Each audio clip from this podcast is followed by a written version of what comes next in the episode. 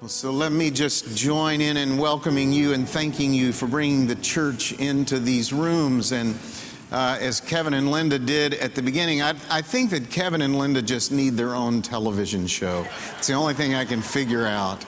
Just too much to bottle up in a welcome. But we're so glad that you are here. And, and uh, just to tell you a couple of things as we get started here. First of all, just uh, one, uh, as you know, we have been in a couple of different series over the last um, uh, eight or nine months, even. We went through a series in Philippians where we learned about the deep and abiding joy that comes from a relationship with Jesus Christ and a, an ability to rejoice regardless of our circumstances. And that's really good news that God would want us to have that kind of perspective. And We've gone through our seasons of Advent and then Lent and Easter, and we've learned the, the grandness of God's plan in the midst of that and the joy that comes from God Himself coming and being here on this planet for a season of His own life so that we, in turn, can follow His example. And we're embarking on another series that starts, you saw it on your worship guide or saw it on the screen, the Cultivate. We're calling this series Cultivate, of how do we cultivate in ourselves and in one another an ability and a way to live a life that not only is pleasing to God, but do you know that God is concerned about your joy, but He's also concerned about your happiness as well? Because it's one thing, joy does not depend upon circumstances. We've learned that in Philippians. But we know that our life is made up of circumstances every single day, every moment. And so, is there a way for us to find happiness in the midst of that circumstance. It's not about your best life now, it's about God's best given life now and how we put that in us and live it through us. And so, we're going to do this series, again, as Kevin and Linda mentioned to you, on the Beatitudes. And that gonna, that's going to officially start next weekend. Pastor Matt will begin unpacking with you this, this study of the Beatitudes. Again, this word is just a word that uh, is for us, and it means, it can mean a number of things. It's a blessing, yes, but it's a blessing that comes from despite our circumstances, but in the midst of our circumstances, the way we can find happiness in Jesus. It's good news for us, again, that Jesus wants us to know what it means to be happy. And so, in these uh, Beatitudes, if you will, they are. Charles Spurgeon preached a great sermon on this. I was really tempted just to memorize it and, and uh, preach it to you, but I got about two paragraphs in and realized I couldn't. Uh, but you can Google this. He preached several great sermons on the Beatitudes. Spurgeon was the Prince of Preachers, he was called. And he, his definition of the Beatitudes is it's the mark and character of a deep and abiding grace that lives down deep in our soul. It's the characteristics, though, that come out of our life, not just the things that go into our life. It's what's in there that's going to come out to other people. And with that, Spurgeon said, we are then blessed, or another translation of that is we are happy, even though Pharrell wrote a great song about it. Jesus knew what it meant first, you know, that we are happy as a result of that. And so uh, today, my part of this is I want to give you kind of a backdrop to the backdrop, if you will.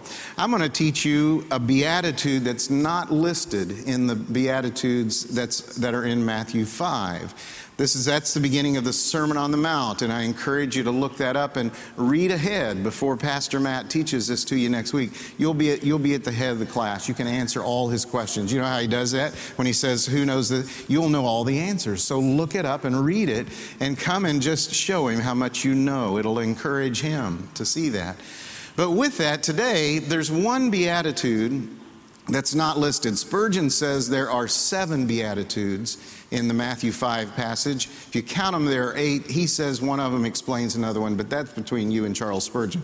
I just want you to know there's another beatitude that's not listed, though, in the Matthew 5 section, and I'm going to teach you about that one today as kind of a backdrop because I think it actually summarizes most all of the other beatitudes.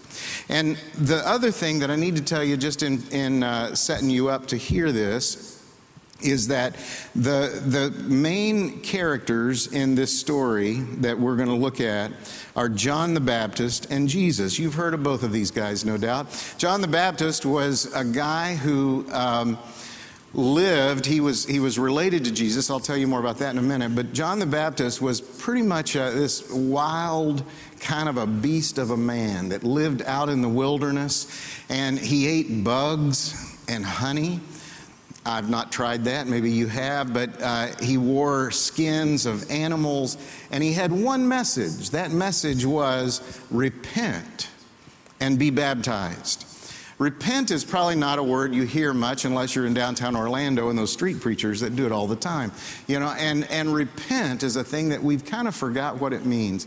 Repent is no small thing to do. Repent means to take whatever it is you're doing and turn around and go the complete opposite direction that you're from where, where you're going. And the reason that I thought this would be appropriately titled Breaking News is that just to put you in mind of if you've ever been watching television and you're right at the point in the game that you're into or the soap opera men that you're watching you know and you get to this key part of it and and the new, and the local news breaks in breaking news you know and they usually have some little uh, uh, annoying sound that goes with that.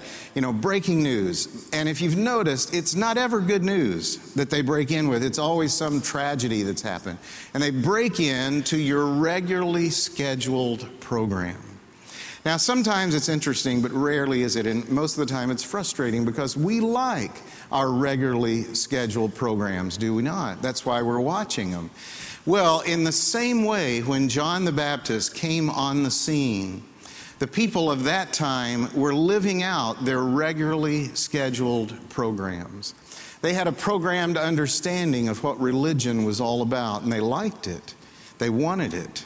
And they were doing their best to live according to that. And John the Baptist came in, and he had breaking news for them. He said, You're blowing it. Repent and be baptized. Now, the Jews were baptized before this, but John gave a whole new meaning to what it meant to be baptized. His meaning was that in the baptism, an, it was an outward sign of something you committed to inside, inside. And that repentance required that kind of, of outward expression of that. It was a breaking news item for people to hear that. And it was contrary to their regularly scheduled program that they were living their life according to. I want you to know that every one of us walked into every one of these rooms today with a regularly scheduled program going on in our hearts and in our minds. And I think that every time we get together, one of the reasons we get together is because God wants to break in to that. I think that in a way you came today. You came today because you want God to break in. You know you have that need. Something inside of you knows you have that need. And I've got good news for you today. When God breaks in, it's always good news that He brings because that's what His kingdom was all about. John the Baptist was the forerunner of this with Jesus. And John the Baptist, when he went out on the scene and began to preach and call people to repentance, People were struck by his words. Many thought he was the Messiah, and they asked him, Are you the Messiah? And he said, No, I'm not the Messiah. I'm just the one that tells that he's coming. Some thought that he was Elijah because the Jews had been told that Elijah could come back and be a forerunner of the Messiah. And they said, So are you Elijah? And he said, No, I'm not Elijah. I'm the voice crying in the wilderness to tell you that the Messiah is coming. And he didn't just mean the wilderness in terms of geography, he meant the wilderness of their life, of their soul, of their heart, their mind, the programmed way that they had come to understand religion and God and the way that works. And John the Baptist was the guy to say, forget the way you've known how to do it, repent of that even, and be baptized. And this went along just fine until he did something that got him in a lot of trouble. John the Baptist would tell anybody the truth about anything in their life. He would tell you if your outfit didn't match. He would tell you if that's not a good hairstyle for you. He would tell you if those jeans, well, never mind. He would tell you anything and this got him into trouble because Herod, who was the guy in charge of the region there, he told Herod, and then he told anybody else that would listen, that Herod was living an immoral life. That he actually was living in adultery, that he was, he had taken his brother's, Herod had taken his own brother's wife away from his brother. His brother was still living and had begun a relationship with, with her. And John the Baptist was telling Herod, he would yell at Herod as he walked through town. Herod quit walking through town. You know, he would tell audiences, crowds of people, that Herod was immoral. And by the way, probably you are too, was a main thing that he would say. Got him in trouble. Herod got tired of hearing it. His wife got tired of hearing it too. And so they put John the Baptist in jail, in prison. And so John the Baptist was around for maybe the first year of Jesus' teaching, but then he was in prison for two years before eventually he was handed his own head on a platter. It's a pretty amazing story. I would encourage you to look it up and read the whole thing because it's poignant, it's drama, and it's real, and it's in the Bible. And I think it's in there for a reason because it's one of those things that we don't really want to know about. I don't really want to know about that kind of stuff. If I was writing the Bible, I probably would have left that one out, to be honest with you. But it's there for a reason. It's one of the apologetics for Scripture itself. And so, this scene, all of that to tell you these several verses occur in the midst of this incredible drama that's going on with John the Baptist. Because John the Baptist has heard about Jesus' last two years. And John is sitting in prison, and, he, and it says this in Matthew 11, verse 2 and following. If you have a Bible, it's in your worship guide, it'll be on the screen. We just want you to know we're not making this stuff up, and so read along. And so it says, Now when John heard in prison about the deeds of the Christ, he sent word by his disciples. These were John the Baptist's disciples, part of his entourage, if you will. They were hanging out at the prison. That's how people were taken care of in prisons at that time. And they were hanging out there. And, and so John sent his disciples to Jesus. And, and his disciples went and said to him, Go say this to Jesus, he's saying. Are you the one who is to come? Or shall we look for another? Think about those words for a minute. Are you the one who is to come, or shall we look for another? Remember, he's been sitting in prison two years, hearing stories. Are you the one who is to come, or shall we look for another? And Jesus answered them, the disciples, and said, Go back and tell John this. Go and tell John what you hear and see. The blind receive their sight, the lame walk, lepers are cleansed, and the deaf hear, and the dead are raised up, and the poor have good news preached to them. And then here's the beatitude. Here's the misplaced, forgotten beatitude. And blessed is the one who is not offended by me. Think about those words for just a second. Blessed is the one who is not offended by me. This is Jesus sending this word to John. So, what do you think is behind this? What's going on here? Well, let me give you just a little bit of history here on how they got to this point. When John asked this poignant question Are you the one? Or shall we look for another? That word look is a transient verb that, that tells us there's an object associated with it, but it has in it, our English doesn't do justice to it. Because within that, it's this word that in, indicates that there is a longing associated with this word. Should we look for another? This is what we've hoped for, but it indicates that he's doubting that this is the one that he was waiting for. And should we look for another? Do you ever do this in your life? The times in your life where you know you need some news, you need some breaking news, but you're not sure? You want the news you're going to get, that there is this doubt, there's this longing, there's this lack of hope associated with it. And when John's saying this, it's an indication that he's hoping he'll get the right answer back, but he's afraid he won't. It's that it's those moments we've all had those moments where we get those calls, you know, where your doctor's office calls and says, hey, the blood work you did this week, need you to come in and we need to talk about that. And you have these moments of like, ah, I know I need this news, but do I really want this news? Because it doesn't sound like good news. I had one of those moments actually yesterday morning. I, uh, I, I got up really early and I looked at my phone and there was a text message from the Seminole County Sheriff's Office, which always gets your attention early in the morning, saying, "Can you take a call?" And the message was left at 11:35 p.m. I was already asleep at that time.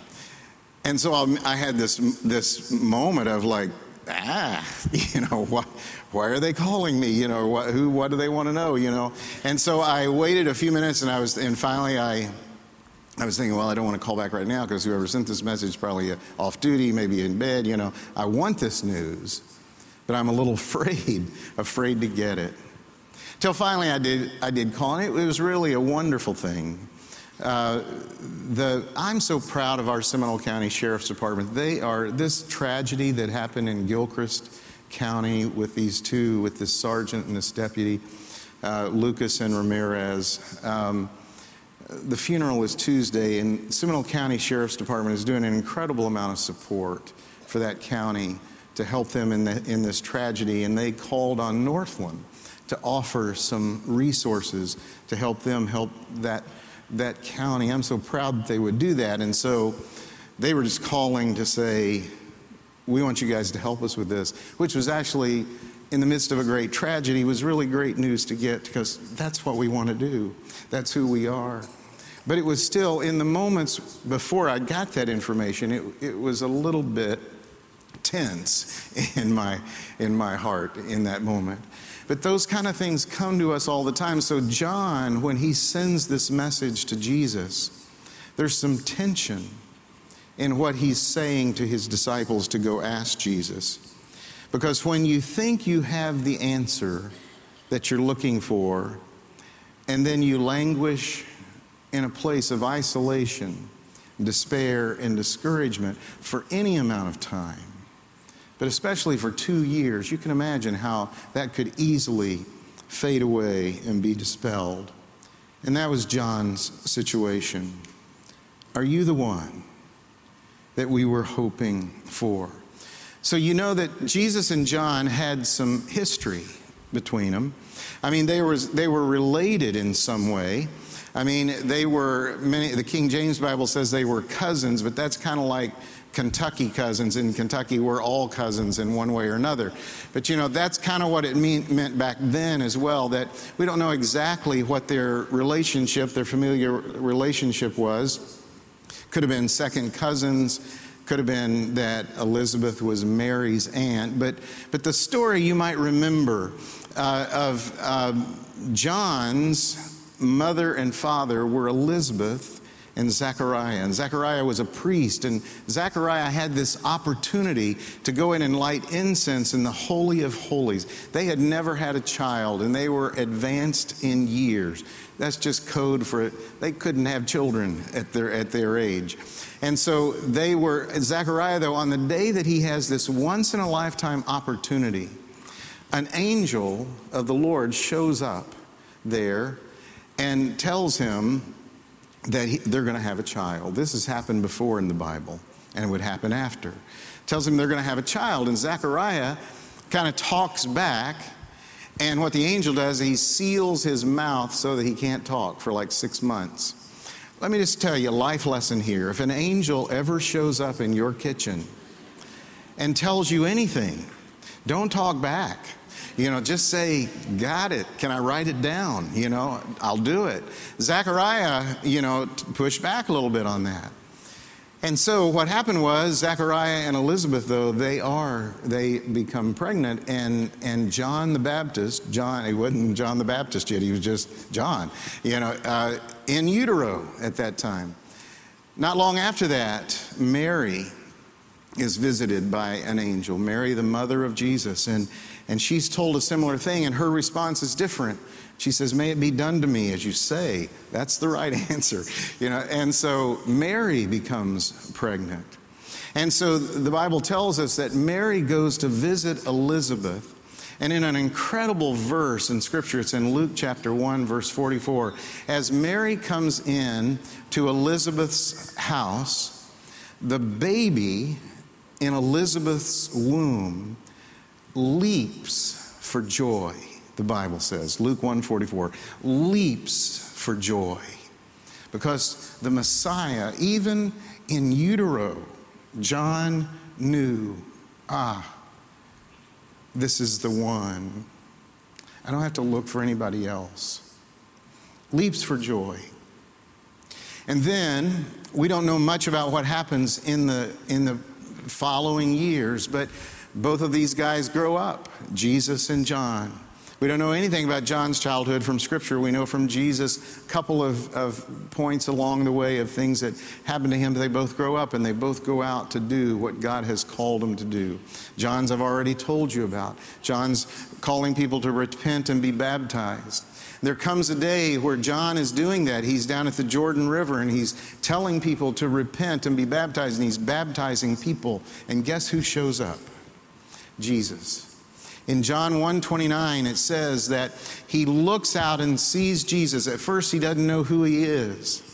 And then he comes down and he says, "Behold, the Lamb of God who takes away the sin of the world."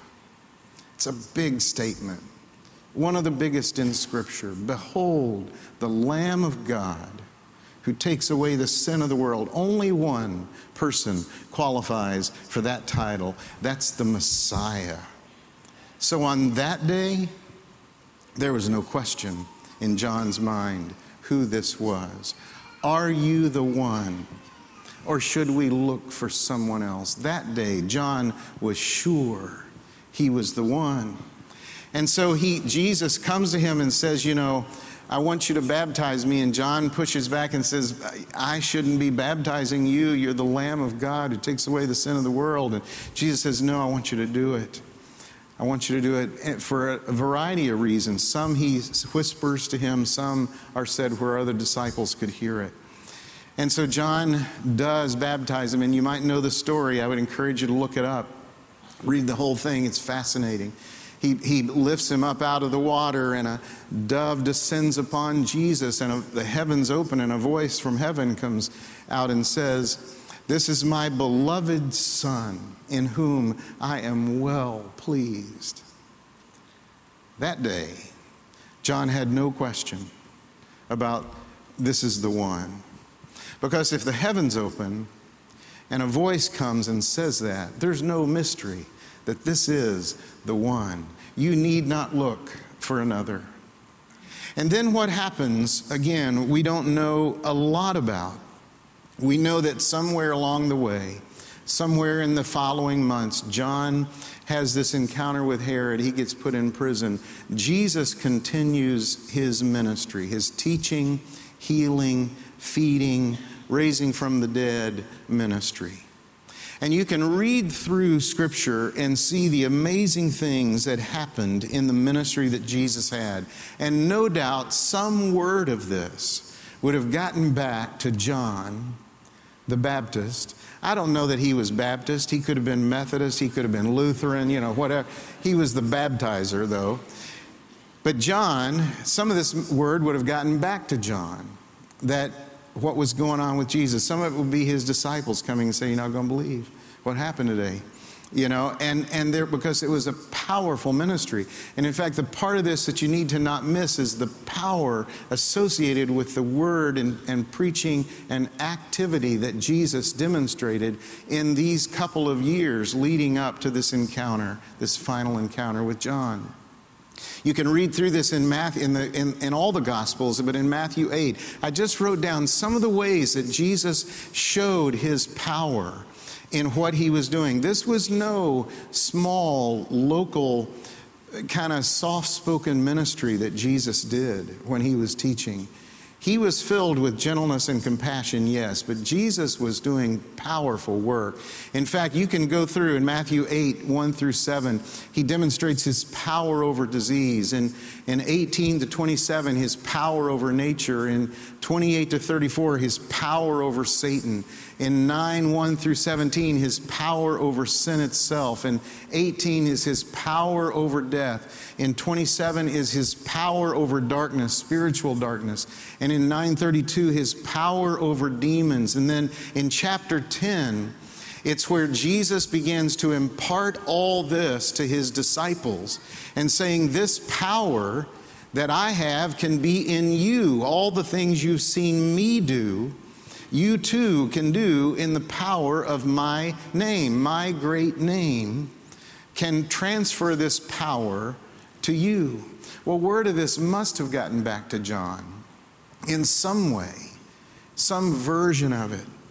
But through this power that Jesus had, and you can go through, this was all the fulfillment of prophecy.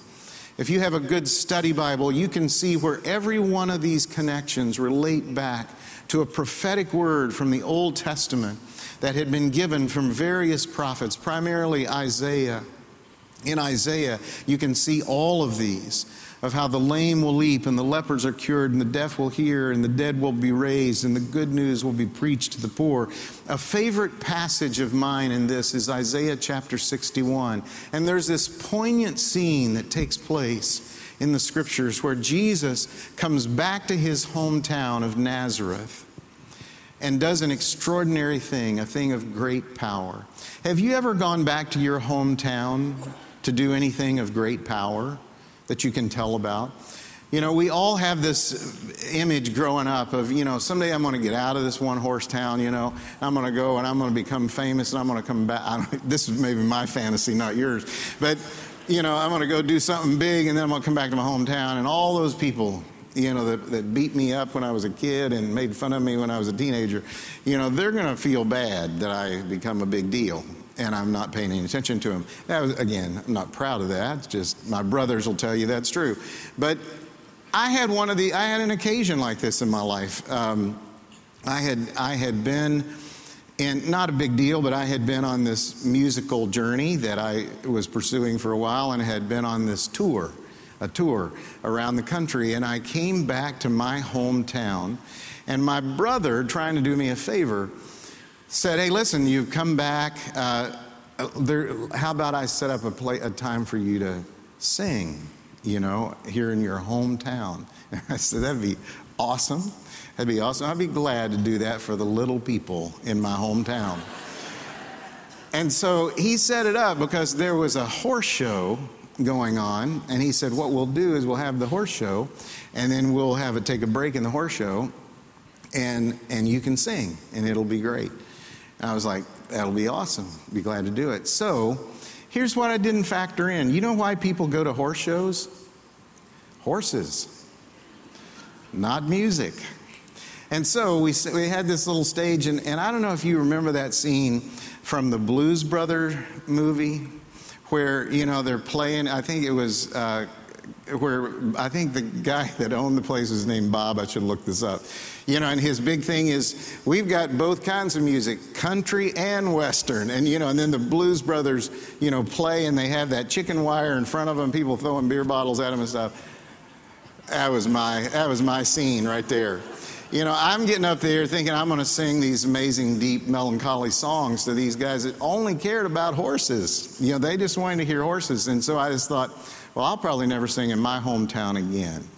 And I think Jesus might have had some of those moments where he thought, I don't know if I can go back to my hometown again because there were plenty of times where people said, Can anything good come out of Nazareth? But sure enough, one of the most culminating moments in, in Jesus' earthly ministry happened in Nazareth when he comes back. It's recorded in Luke 4, where Jesus comes to Nazareth, it says, where he had been brought up. Luke wanted us to be sure to remember that. And as was his custom, he went to the synagogue on the Sabbath day and he stood up to read. And the scroll of the prophet Isaiah was given to him. This would have been Isaiah 61 in our numbers. I didn't use numbers back then. And the scroll of, of, the prophet Isaiah was given to him. He unrolled the scroll and found the place where it's written The Spirit of the Lord is upon me, because he has appointed me to proclaim good news to the poor. He has sent me to proclaim liberty to the captives and recovering of sight to the blind, to set at liberty those who are oppressed, to proclaim the year of the Lord's favor. And then it says in verse 20, he rolled up the scroll and gave it back to the attendant and sat down. Up to this point, this would have been a normal thing for a rabbi to do in the temple to read from a scroll of an Old Testament prophet. Uh, that's all they had at that time was the, the scrolls from the prophet. But then Jesus did an amazing thing, an extraordinary thing. It says, And the eyes of all in the synagogue were fixed on him, and he began to say to them, Today, this scripture is fulfilled in your hearing. That was an extraordinary thing to say. Today, this scripture is fulfilled in your hearing. It had to have been electric in that temple at that time, long before they had electricity, because people at first were saying, Wow, this is a really good thing coming out of our hometown boy. It didn't stay that way, though. They, got, they turned another direction on him. But I'm guessing that John heard something about this. And somewhere along the way, his optimism began to fade, his hope began to fade. And here he was languishing in prison and he's wondering Are you the one? Or should we, shall we, look for another? There's lots of ways when Jesus got that word that he could have responded back to John. He could have just ignored John. He could have sent one of those angels to show up in John's cell, you know, and just tell him, yeah, he's the one. He could have done any number of things. But I think what Jesus sent back to him was a message of great encouragement to John. It sounds a little bit like a rebuke, but it's not, I don't think. I think, in fact, what he's sending back to John is this thing that John had longed for. You know, when he said that the blind can see, the lame can walk, the deaf can hear, the lepers are cleansed, the dead are raised and the poor have good news preached to them. Do you know the one thing he left out from that passage was, and the captives are freed? He doesn't tell him that because that wasn't going to be John's deal.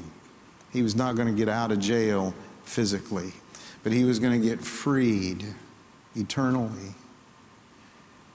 And then Jesus' words, and blessed is the one who is not offended by me. I think was not only for John, but was for those disciples of John going back to John. And it's for us today. Because this beatitude, if you want to know how to be happy, deep down in your character, let me just assure you that you can't live a life of happiness while you're offended by anyone or by anything. Offense always is something that drives wedges in between people. We get offended.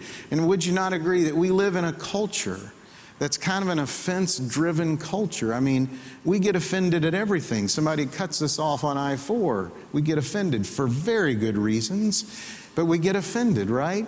Somebody on another side, I see you poking each other, you know. Uh, somebody on, a, on one side of a political party says something and we get offended by that. Somehow we think we have a right to, our side has got to be right. Sorry about you. I'm offended that you would think I'm not right. I've been, I was talking to some folks last night about this, you know, and social media is one of those places where we do this continuously and it, and it becomes this obnoxious thing that we offend one another because we don't even look at each other and we offend each other by the things we say about whether we like something or don't like it.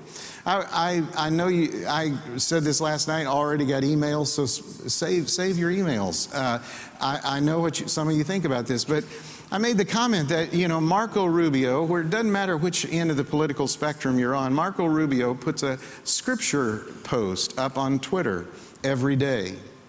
And if you read the, the messages that are under that are following just that scripture text, it's it's incredible that people are so offended. People on on different ends of the spectrum there. You know, they're so offended. Some of the comments are so vile. They're ad hominem arguments where they're just, you know, assassinating his character because he would put up a scripture reference. People are offended by that. You know, just delete him. Don't follow him. Just let him do his thing with, with Scripture. I was watching, I don't know if you saw yesterday the Barbara Bush funeral. What a beautiful expression of celebrating a life worth, uh, well lived. This lady who uh, had so much um, going on in her lifetime here, the enforcer. But I loved the scene in that church, St. Martin's Church I love that choir, hearing the songs. I don't know if you listened to it, but Connie and I were just scrolling through, and I was actually looking for a ball game, and she said, "Stop, stop," you know, and, and eh, I'm kind of offended. You want to stop? I mean, and so I, I, we stopped, and I then couldn't I couldn't quit watching. I was just so fascinated by it. But you know what fascinated me more than anything? Yeah, not that's not true. I was fascinated by a lot of things, but one of the things that I couldn't quit thinking about is so in one front in the front row of one side of the sanctuary was all the Bush family. On the other side, some of you you know where I'm going here. On the other side was just this amazing collection of people, including do you know who Melania Trump was seated right beside? Barack Obama. Is that awesome or what? Now, don't write me emails. I understand the irony of that. I mean, but but the thing that got me was I kept saying to Connie, you know, what do you think they're talking about? You know, I mean, what's she going to say to him? You know, and what's he going to say to her? You know, have, can I show you my birth? Never mind. No, uh, no, no. Sorry. It's I've been here a long time today. I'm tired. I haven't said that to any other congregation. But, you know, but what would they talk about? And I just couldn't help but keep thinking, gosh, wouldn't it be awesome if this is just how it was? If we just, regardless of our political opinions, if we could just sit with one another and celebrate something beyond ourselves, wouldn't it just be awesome if we had that kind of civility, if offense didn't keep us? From that kind of relationship because the thing that offense does, it always divides us, it always separates us, it always removes us.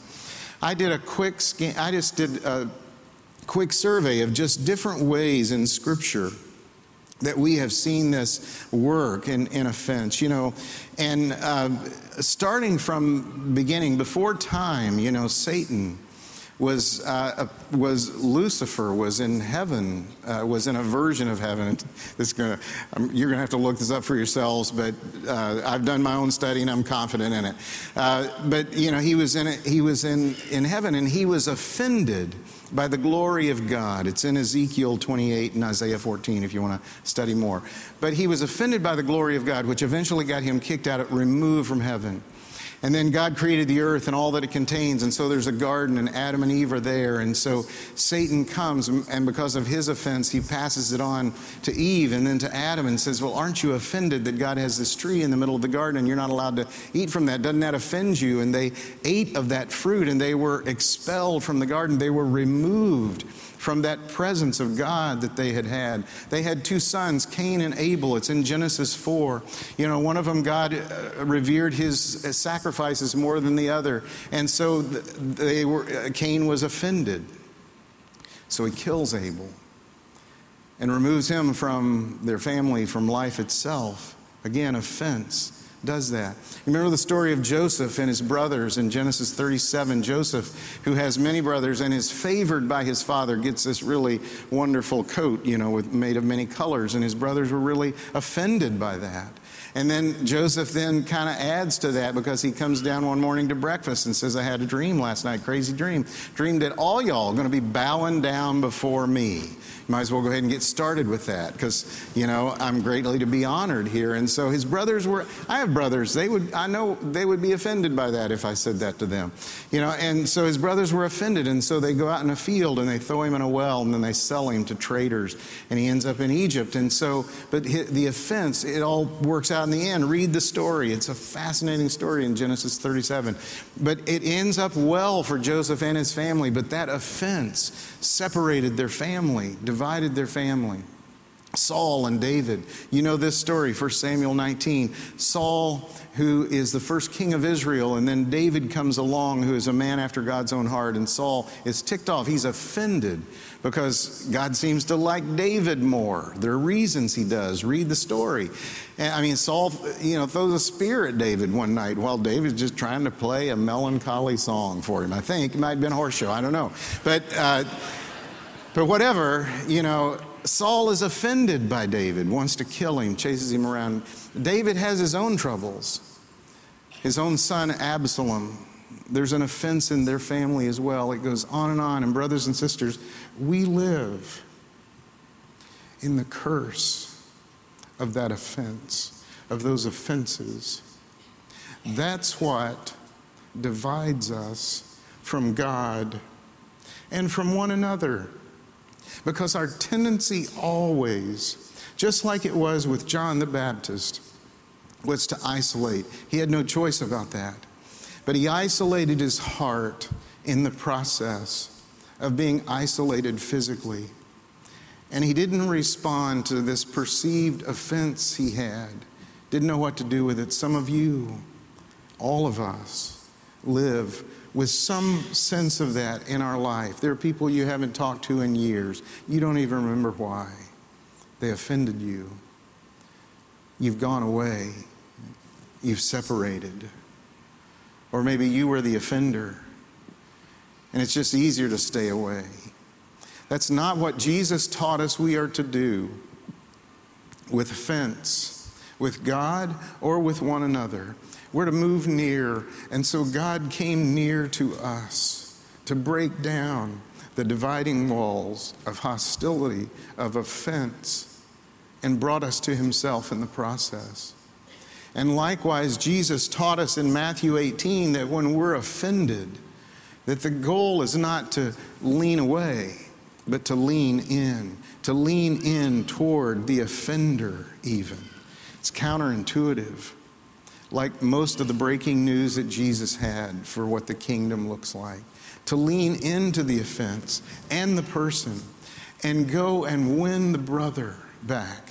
Read the rest of it, Matthew 18. Even the conclusion of that teaching that he does in Matthew 18 is how we treat them is we treat them like somebody that needs to be pursued, not alienated. But that's what offense always does. And so, this beatitude blessed is the one who is not offended by me. It partially means that we can't dissect what we want to take of the kingdom of God and what we don't want to take. because the parts of it that offend us push us away from the parts that we want to like in our life. And Jesus says you can't do that. You can't serve two kingdoms. You only can have one kingdom. And so lean in to it.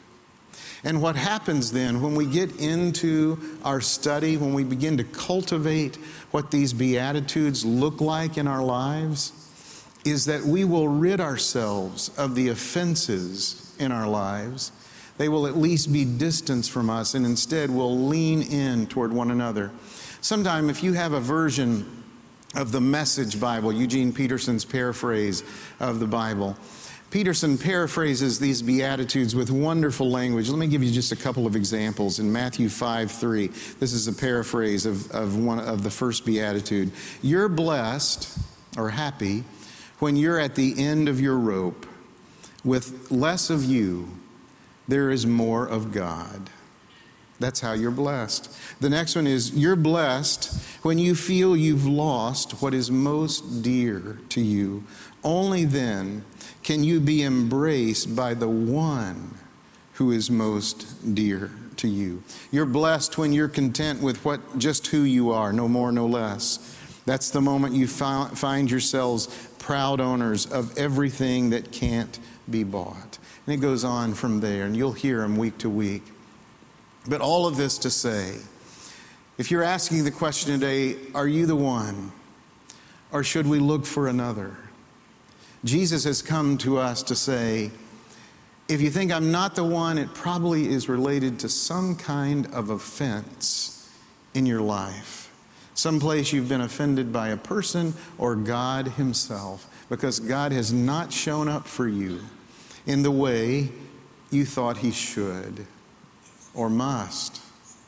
And so, our only way to respond to that is to find out how do we lean in to this? How do we lean in to this kingdom that has broken in to our world? How do we lean in? Well, we've always thought that one of the main things we can do to lean in is as individuals to lean in to the margins of society for us.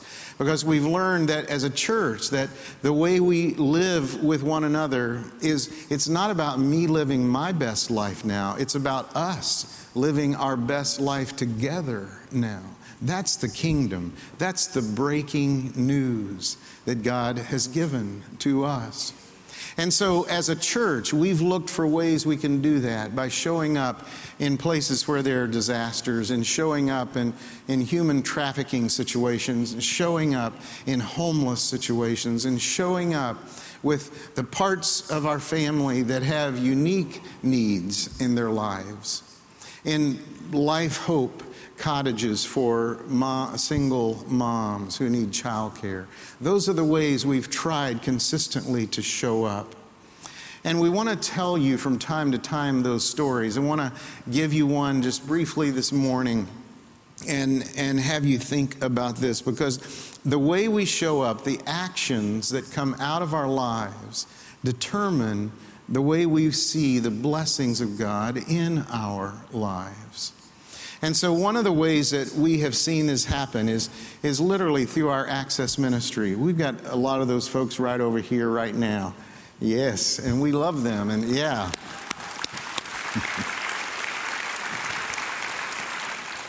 and part of our folks who are part of that part of our family uh, worship with us up in the upper room as well and and they are a part of our family there is a family that leaned in to this part of our ministry here, the Damari family.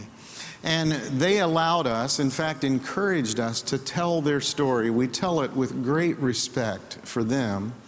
And they wanted the story told because they were hoping it would be an encouragement to some of you. So, this is a Northland story. So, take a look at this. He was communicating through me, hey, this is a place where you'll get what I want, you know, spiritually out of being back into a church and then getting my boys connected with someone where they will be accepted in life again.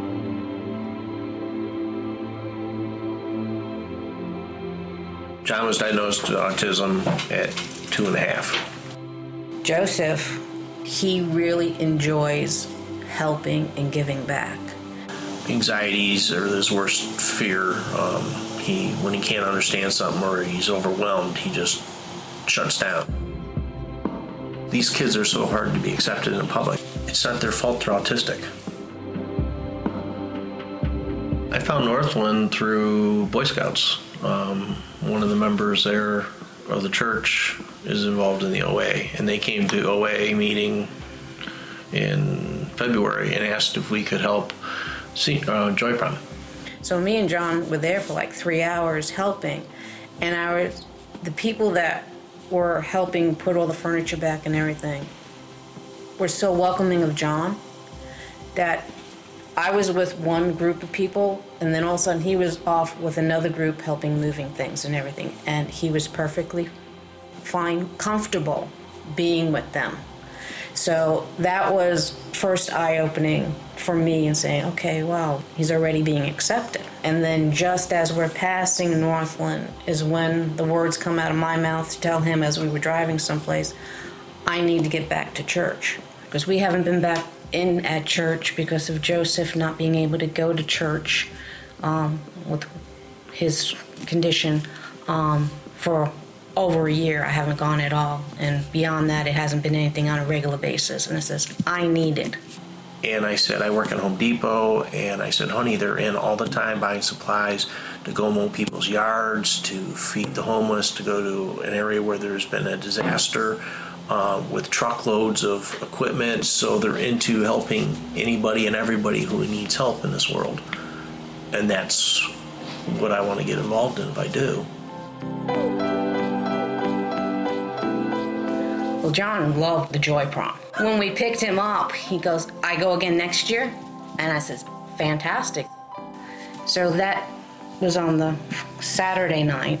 So on the Sunday, we and Mike went the first time just ourselves to see what the services were like for, at Northland. Being able to go in and worship and knowing that my boys were in a safe place, I just had this total inner peace come over me. Joseph, he really enjoys helping and giving back. And I'm glad now John's getting something out of it. He loves Mr. Rick. Um, he won't read to us ever. Um, and Mr. Rick says he's reading out of the Bible and not missing a beat. So he can read a lot more than he's ever let on. He says he doesn't have a problem volunteering and has not really stuttered at all. He's only missed a couple words. He's he's amazing. Someone had brought us to Northland for a reason, and I'm so thankful to the Lord for that.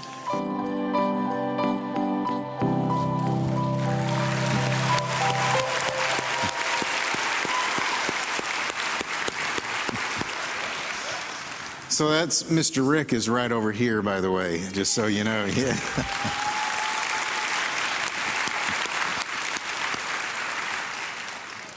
so do you get it? Do you see the difference between being offended and being separated from people versus leaning in? I think that when John the Baptist came to the end of his life, that he was at peace because he had gotten the answer from Jesus about what it means to be a blessing. To blessed is the one who is not offended by me. That blessing is something that each of us carry around with us everywhere we go. And it comes from power. That's the thing that I think we get confused on sometimes. It's the power of the great, strong name of Jesus Christ Himself who lives in us. And so, brothers and sisters, we're going to sing a song of benediction about that. And I want you to know that following that, there will be some folks in the front of this room here to pray with you about anything at all in your life that you need to pray about. Don't forget to stop and connect with the connections team back in the foyer, especially if you're new or you have questions. We'd love to connect with you before you go. But would you stand and let's together celebrate the great name of Christ our Savior?